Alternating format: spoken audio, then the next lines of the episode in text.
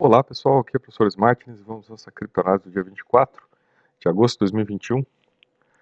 É, pessoal, esse final de semana eu assisti de novo o filme A Grande Aposta e eu fico tentando entender, a partir do filme, o que a gente está passando nesse momento. Né? Fico olhando para ver os detalhes, para ver as sincronicidades. E uma das coisas que eu percebi muito olhando o filme nesse final de semana foi a questão dos picaretas, né? Então tem até um personagem, né? Que é o uh, chama Mark Baum, né? Mas o nome dele na vida real é outro, né? Que ele realmente ele desconfia demais, né? Ele, ele vê a picaretagem acontecendo em todos os lugares. E é interessante a gente sempre ter esse pé atrás das coisas, gente, né? E o filme, claro, conta a história do Michael Burry, né, gente, como ele descobriu a crise também. Não foi só ele, foram outras pessoas e mostra alguns protagonistas aí que entenderam o, né, toda a picaretagem, a pilantragem, o golpe que estava sendo criado, que participava a agência de risco, a mídia, os bancos, investidores. Então, assim, gente, uma picaretagem em nível nacional que teve interferências em nível, nível mundial. Então essa foi a última, né, bolha americana, a última grande picaretagem, a última grande, né, é, pirâmide americana. E agora a gente está vivendo outra. Né, e o Michael Burr, não sou eu que estou falando, né, gente? Michael Burr alerta aí, né? Uh, a mãe de todos os crashes, né? E aí logo, quando você vai ver a reportagem aqui, né, o que que aparece na imagem da reportagem, né? As criptomoedas, né, pessoal? Então, assim, né, galera, eu, assim, tô tentando alertar, e a minha função aqui, né, galera, não é nem um pouco afastar vocês, nem querer afastar ninguém do, né, do, das criptos. Eu acho que uma coisa muito legal é tem um espaço realmente interessantíssimo, né, uma indústria com potencial muito grande de desenvolvimento, mas dentro do conceito de utilidade, de blockchain, né, de funcionalidades que realmente agreguem valor e não a especulação pela mera especulação, não é essa corrida maluca que a gente está percebendo sem sentido, né? De repente no final de semana, no mercado sem volume, né? Começa a subir, aí entra a gente comprando do nada e aí você começa a ver os detalhes da picaretagem.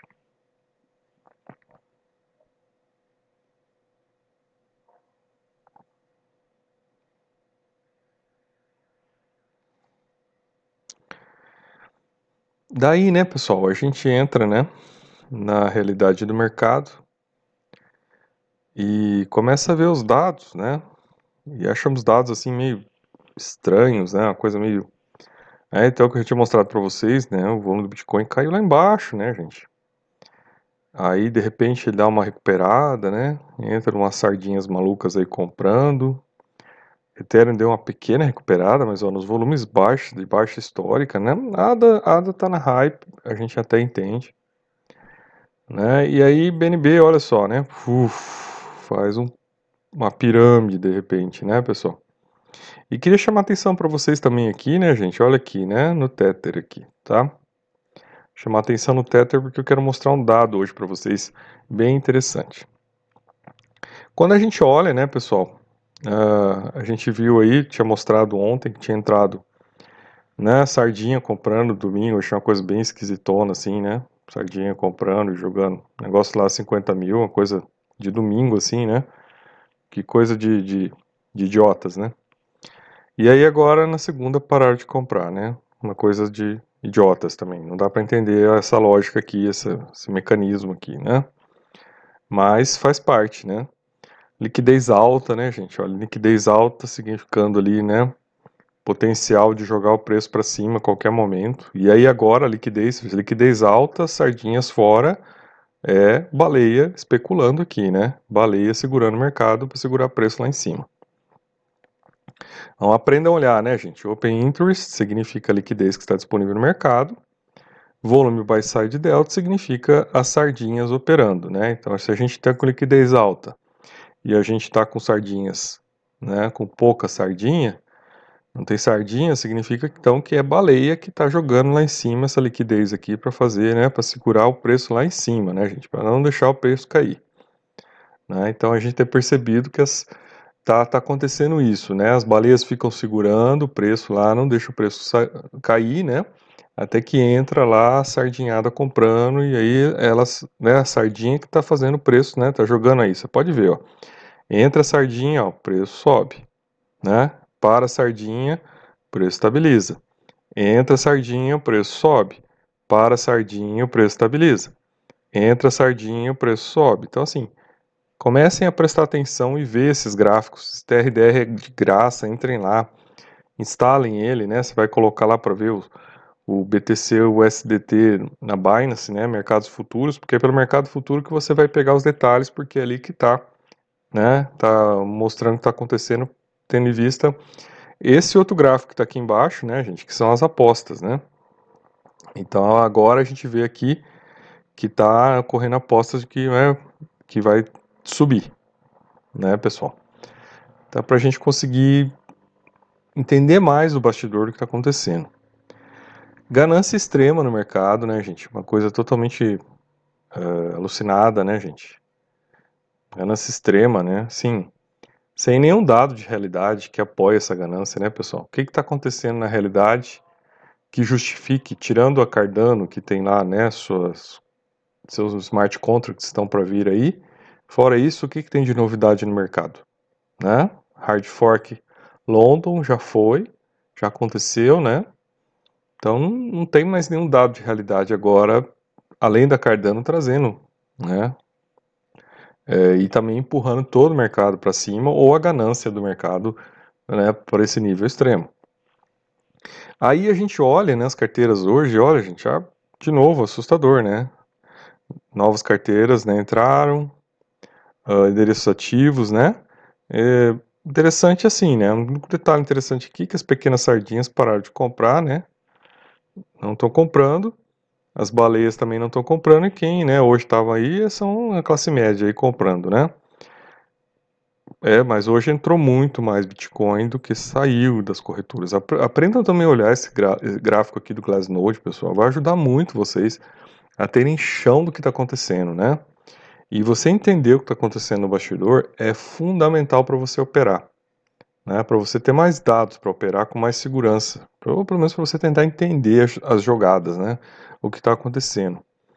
Aí vejo que entrou mais dinheiro, também saiu dinheiro, então hoje, hoje né, foi a, fe a festa da segunda-feira. Uh, e aí, né, gente, esse senhor aqui, ele já tinha falado isso outra vez, e eu sempre faço questão de mostrar para vocês, sempre que um bilionário, né, vem aí e fala, olha, o Bitcoin é a moeda do futuro, né? E aí você vai lá ver que o bilionário já tem, né, uma, uma boa cota investida em Bitcoin, você para você entender que, né, a moeda do futuro para ele, né? Porque ele já está bilionário e ele quer manter o status quo, né? Ele é parte do mainstream, ele quer manter o status quo, né? Então, para que, que ele quer o Bitcoin como moeda do futuro? Para que, né, que ele fique no poder, já que ele já deve ter comprado muito Bitcoin, né? Então ele quer manter-se no poder. Ele não vai falar isso porque ele quer ser bonzinho com as pessoas, que ele quer distribuir dinheiro e que as pessoas andem de maldade, né? A gente tem que aprender isso, né, pessoal? Vocês têm que acordar, né? Não pode ser tão trouxa assim de ficar lambendo sola de banqueiro e achar que banqueiro vai fazer o mundo ser melhor, né? Se não fez até agora, vai fazer depois? Então, né? Tem alguma coisa errada no seu pensamento, né, na estruturação da sua lógica, e está um pouco deficitária. Uh, e aí, né, pessoal, um outro dado, né, para a gente entender aqui por que que os, né, por que que a mídia e, né, e todos os bilionários estão contra, né, o, o projeto de taxação das criptomoedas nos Estados Unidos, é porque, né, aqui, olha, o projeto vai atingir 60 milhões de proprietários de criptomoedas. Isso aqui é conversa mole, né? Na verdade, 60 milhões talvez sejam realmente os proprietários, a única diferença é que talvez eles tenham que declarar, né? Isso não quer dizer que eles vão pagar imposto, né? A gente já expliquei aqui, né? No Brasil também você tem lá um, uma quantidade alta de valor que você pode circular no mês que você não tem que pagar imposto, né? Então, se você realizar no mês, né? E eu estou falando aqui da, da diferença entre o valor que você comprou do valor que você vendeu, né? Esse é o valor que você tem que calcular seu imposto. Então, no Brasil hoje, você tem que, né, essa diferença entre o valor de algo que você comprou algo que você vendeu no mercado financeiro tem que ser de 30 mil reais por mês para você começar a pagar imposto. Então, pessoal, né, na verdade, esses, né, esse cara aqui, o, o Bitcoin do futuro, ele não quer pagar imposto, né? Então, né, o que, que ele quer? Ele quer ficar sentado no Bitcoin, né? Quer ter o poder econômico, não quer pagar imposto nenhum, né? Quer ficar isento quer que as pessoas todas, né, se virem, se lasquem, né? Você vai abastecer teu carro aí, você paga um monte de imposto, né? Para pagar sete reais no litro da gasolina e um, né, um vagabundo desse aí não quer pagar imposto nenhum. Então, né, isso é, não é uma lógica libertária, isso é uma lógica de exploração capitalista, onde os amigos né, do rei não pagam nada e o resto da população paga tudo, né? Não, mas aí todo mundo vai ter Bitcoin, aí todo mundo vai pagar imposto. Será? Será que todo mundo vai ter? Né? Se 50% já do fluxo de Bitcoin já está na mão dos milionários, o que, que vai sobrar para o restante da população? Gostaria que me explicassem, já que é limitado o volume, né? O que, que vai sobrar para as pessoas exatamente? Não estou entendendo, eu não entendo essa conta. E eu não caio nessa conversa mole. Isso para mim é conversa de picareta, de enganador, de pessoa que quer enganar as pessoas. Uh, aí. Aqui, ó, tá vendo, pessoal? Ah, a lei projeto de pode afetar, né, 60%, né, da população, 20%. Talvez ele esteja falando, né, dos 20% mais ricos, né, se for o caso aqui. E aí outra coisa, né, gente, em relação à picaretagem, né? É, sempre que o Bitcoin começa a subir, né, essa empresinha aqui começa a emitir Tether. É, então, no final do ano passado, eles emitiram 40 bilhões de dólares. Aí foram investigar se eles tinham realmente esses 40, recebido esses 40 bilhões de dólares, e aí eles falaram que eles tinham 3% desse valor em caixa. Né? O restante eles tinham títulos e não sei o que, blá blá blá, uma papelada, mentirada uma contabilidade criativa. Aí agora, né, o preço começou a subir de novo e de repente apareceu 2 bilhões e 300 milhões de dólares emitidos em agosto, né?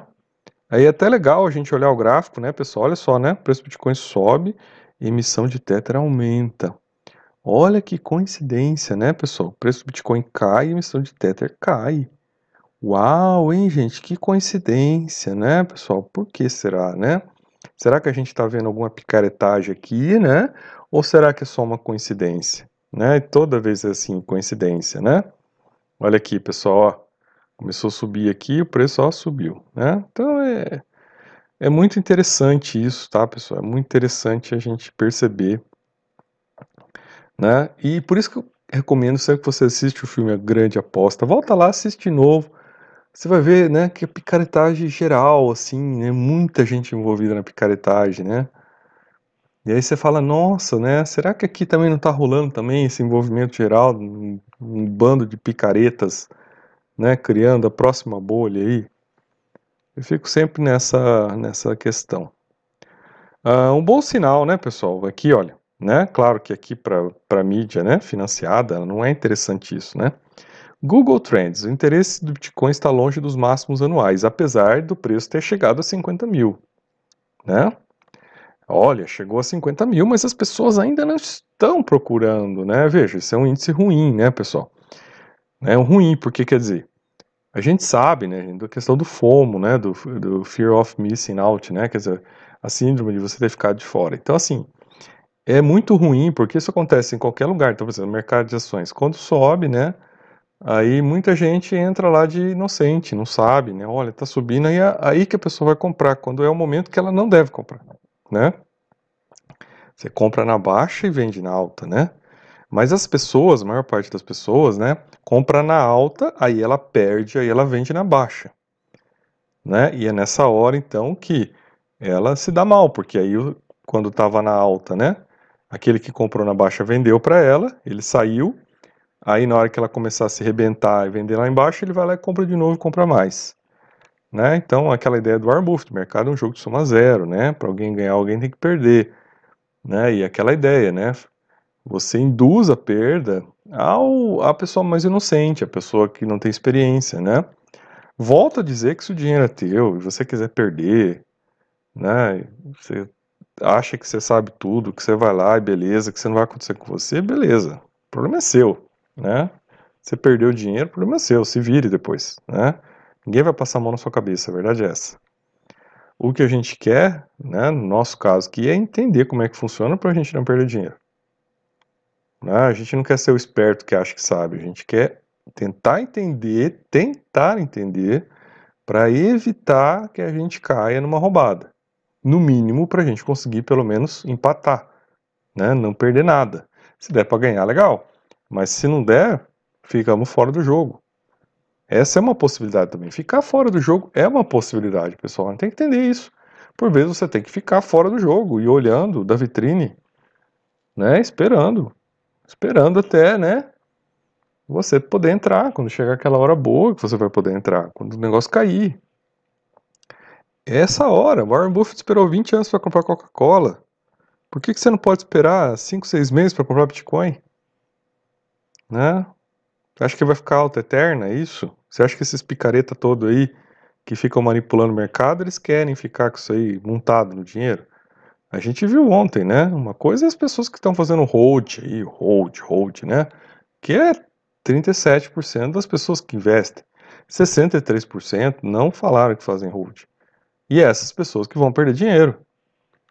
Né? Então é isso que você tem que entender. E outra coisa, se você, se você vai fazer o hold quando está na baixa, você vai ter muito mais ganho. Né? Então, por exemplo, se você começou a fazer o hold quando estava lá 30 mil dólares, é uma coisa. Você vai fazer hold agora que está 50? Olha quanto você vai ter menos. Então, né, tem, que, tem que ter racionalidade. Uh, e uma coisa interessante, né, pessoal, é que os investidores institucionais agora, eles não estão muito olhando para Bitcoin, né, gente? Eles estão olhando para outras coisas. Por isso que quando a gente vai ver a dominância do Bitcoin está baixa. Por quê? Porque está tendo um despertar para as outras criptos que tem muito mais potencialidade de ocupar espaço, principalmente em questão de smart contracts, né, NFTs, DeFi e outras coisas, que é o que está vindo agora, a demanda que está vindo, e por isso está chamando atenção. O caso da Solana, que subiu de 35 para 70, dobrou o valor. Né, passou de 70 hoje. Ela até chegou, né? Bateu mais, bateu 80, depois desceu para 70 de novo. Porque né, o pessoal está vendo que a Solana tem muito potencial. Então os institucionais estão entrando pesado, né, pessoal? A gente percebe nesse gráfico aqui de volume, né? De institucionais, e olha aí, Bitcoin está caindo, pessoal. Né? Bitcoin aqui, o Binance deu uma esfriada, mas hoje subiu bastante. Né, olha aí, Cardano que está ganhando mais, ó, Solana, Cardano, né, pessoal? Que eles estão olhando mais aí. Uh, olha aí, corporações ficam para trás da criptografia enquanto o Bitcoin recupera. Então, assim, ó, corporações não estão entrando no Bitcoin, né? Quem está fazendo o preço subir são as sardinhas. As corporações já entraram lá no 30 mil. Eu falei nos vídeos, volta lá atrás e escuta. Baleia compra de 30 a 35 mil. Baleia pode estar tá entrando agora para segurar preço para não deixar cair, para não começar um movimento de reversão de queda, né? Ela fica segurando ali, compra um pouquinho, o mercado está com baixo volume, compra um pouquinho, compra um pouquinho, fica segurando, faz ali, né? Para quê? Para deixar, né? Daqui a pouco volta de novo, vem a sardinhada de novo lá e compra de novo, joga para cima de novo. É, e aí olha só o dado do Decrypt aqui, né? Transações de Bitcoin em níveis historicamente baixos apesar das perspectivas de alta. Isso aqui diretamente responde a essa questão, né? Quando as sardinhas estão subindo, né? Tá tendo pouca negociação, aí, né? É, as baleias seguram, aí quando a sardinha vem para empurrar para cima, sobe, mas com níveis baixos de negociação. O mercado não está bombando, você vê, as buscas no Google não estão bombando, né? O mercado está com baixo nível. Quem está forçando a coisa acontecer, né? Você vê Tether enfiando dinheiro aí, né? 2 bilhões. Então, é essas coisas que a gente tem que começar a perceber, pessoal. Né? Tá ligado. Tá ligado, né? Aí, ó. Uh, portanto, você, né, aquele falando do aumento de 44 mil para 50 mil em uma semana, né? Portanto, você esperaria que a rede estivesse fervilhando de muitas transações. É, o que é o que geralmente acontece quando há muito movimento de preço. Não é assim, diz os dados né, do blockchain da, da Glassnode. Então, olha aí, o preço está subindo sem movimento, com baixo movimento. Então, você vê que é nitidamente aqui, pessoal, um processo de manipulação. É, é, é fervilha dado, né? Aí você vai nesses né, influenciadores, aí tá lá, né? O cara bota uma, uma baita de uma publicidade assim, com 50k enorme, com a imagem do Bitcoin, um foguete, né? Um negócio espacial, assim, e aí aquilo, cara, é aquilo que chega para as pessoas. A pessoa não tem, muitas vezes, capacidade de fazer uma leitura dessa, né? Complexa, de conjunto. Né? E essa é a pessoa, é a vítima, né? É a vítima, né? Claro, o dinheiro é dela, faz o que ela quiser. Né? Tomara que não caia, tomara que ela pegue e compre e faça um hold para sempre, aí tudo bem né, não escapa desses caras, mas caso contrário, pode ser que ela caia né, na próxima realização.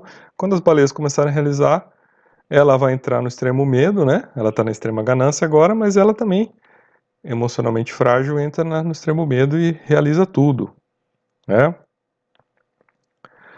E aí, olha só, né, gente? Aqui, né? É, aí aqui é claro, no final, né? Ó, a venda dos veteranos, né? Que tem muita gente aí de tem gente vendendo para aproveitar, para realizar, hein? Né? Não equivale a uma perda de convicção e uma saída em massa, tá? Não, não, não, viu? Né, os veteranos do Bitcoin não estão desistindo do Bitcoin, tá? Não fique preocupado. São apenas investidores obtendo um lucro fácil quando tem uma chance. Então, pessoal, olha aí, né? Tá aí, né? É isso. Então, a gente fica com dó das pessoas, mas Vamos fazer o quê, né? Não dar risada? Um, mais um dado aí, ó, instituições que despejam dinheiro em Solana e Cardano, né? Atual taxa ultrapassando Bitcoin e Ethereum. Então, veja, a galera tá botando mais dinheiro em Solana e Cardano do que Bitcoin e Ethereum. Então, isso é um sinal bem interessante de mudança de perspectivas de mercado, gente. Tá havendo uma mudança de perspectiva de mercado. Prestem atenção nisso, né, pessoal? Preste atenção nisso, porque isso vai impactar a maneira como o mercado das criptomoedas funciona. Tá? E aí, né, uma entrevista aqui com o Charles Roxon, né, gente, que ele tá, que é o CEO da, da Cardano, né, um, que ele fala, né, olha, a gente não quis ser os, os primeiros a lançar coisa no mercado, como Ethereum, né, lançar smart contracts, como outras, né, a gente procurou, na verdade, fazer o nosso processo que é um processo científico, né? A gente até fala aqui, ó, de revisão, né? Para encontrar bugs, problemas.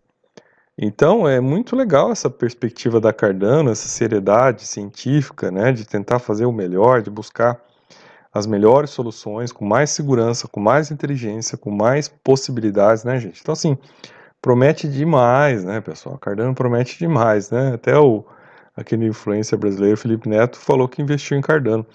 Porque, gente, é muito interessante Cardano, né? E eu acho que, né, pessoal, é, é algo para se olhar, mas assim também, né, pessoal, não é para se desesperar e agora entrar comprando a 3 dólares, né? Pô, perdi a oportunidade. Calma, pessoal, calma, né? Dia 12 vai lançar o Smart Contract, depois dá aquela baixada, né? Aí o troço vai começar a funcionar, gente. Ainda tem, né? todo um processo de adaptação. Então calma, calma, vai passar hype, calma, calma, gente, né? Tem, vai dar, vai dar chance de entrar para um preço melhor, né? Então esperem, não tenham desespero, né? Claro que aqui ele fala, né? Tem um artigo aqui que fala sobre isso, né? Assim que a ADA ultrapassar 5 dólares, as pessoas irão magicamente começar a entrar no FOMO, né? Então vai dar desespero nas pessoas, né? O dia que ela passar de 5 vai dar desespero. Só que assim, né, gente, a quantidade de Cardano são 45 bilhões, tá? Então, se você comparar com os 21 milhões de Bitcoins, é uma diferença gritante. Então, o potencial de valorização da Cardano também tem limites, né, gente? Uh, se você pensar numa meta de 10 anos, ela nunca vai passar de 20 dólares, tá, pessoal? Teria que ter um crescimento absurdo de valor de mercado, né? Então imagina, cada, cada dólar que aumenta no preço da Cardano aumenta 45 bilhões o seu valor de mercado. Né? Então tem que, tem que imaginar isso, né, pessoal, para ver aí aonde que ela pode chegar. Né? Hoje o Bitcoin vale 950 bilhões de dólares, mais ou menos. Né? Então 20 dólares a Cardano seria mais ou menos isso. Né? Seria o que vale o Bitcoin hoje, né? pensando nessa probabilidade. Então é algo possível, né, pessoal, mas num longo prazo, né, pensando numa década, se tudo der certo, se outra cripto não ocupar o espaço, se a Ethereum, por exemplo, 2.0 não né, consertar aí as suas dificuldades aí, que é caro, né, e aí, né, não, não afastar o pessoal. Então, assim, gente, tudo depende. Né? A Cardano tem um lugar? Tem. Né, pessoal? Vale a pena? Vale. Uh, tá caro? Agora, para o preço atual está. Né? Então, agora esperar passar hype. Né, gente? A gente já teve momentos de hypes anteriores. Então, agora tem que ter calma, né, pessoal? Esperar passar, daqui a pouco passa, aí você entra, né? Com mais calma, né, com o momento certo. E aqui, claro, nesse artigo fala aqui, né, de várias pessoas aí que acham, né, que a ADA vai aqui até esse que acham que vai chegar até 20, né, pessoal? Claro, pensando numa década, tá, gente? Sempre fala assim, não, possível é, mas uma década, né, gente? Com calma. Sem querer muito, né, para final de ano, né? É, aqui Cardano vai pra, passar o Ethereum, né? Então, várias avaliações aqui, né? Um, aqui, ó, não vai demorar muito, né? Aqui, ó, tô falando que até, né? Cardano subindo assim, ela já começa até a aparecer mais na mídia, né? Aparecer mais citações sobre ela na mídia, né? Até confrontando as citações sobre o Bitcoin. Então as pessoas buscando muito mais informação sobre Cardano, Solana, né, do que do próprio Bitcoin. Então a gente vai ver isso cada vez mais, porque cada vez que a gente tiver mais smart contract, cada vez que a gente tiver mais né, possibilidades na blockchain da Cardano, mais as pessoas vão querer entender sobre isso né, vão querer aprofundar e vão ver as oportunidades que existem.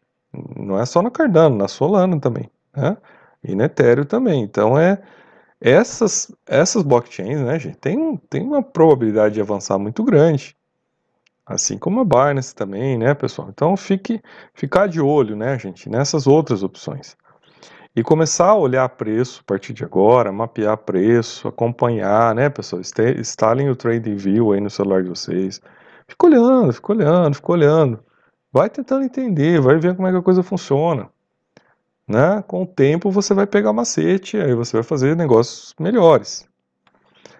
Então acho que esse é, é o caminho, né, pessoal? Para evitar, né, cair no, nos golpes aí na pirâmide, na bolha, não sei o que, é jogar na defensiva, né? A gente pode estar numa bolha sim, mas isso não invalida toda essa tecnologia que está vindo. Né? A questão toda que eu acho é que a gente tem que começar a ter um outro olhar agora né, para daquilo que vai acontecer depois da bolha. Né? Porque aí sim vai ser o momento bom de entrar. Né, pessoal? Aí sim você vai estar tá começando a olhar para o futuro. E mesmo que você esteja só pensando, né, vou fazer uma grana, você tem que esperar sair a bolha. Quando cair tudo, aí que você vai comprar. Aí você fica olhando, não, beleza, quando chegar na outra bolha eu vendo e caio fora, fiz meu patrimônio, e né, realizou, realizou, né? Esse é o caminho. Beleza, pessoal? Eu sou o professor Martins e até nosso próximo vídeo.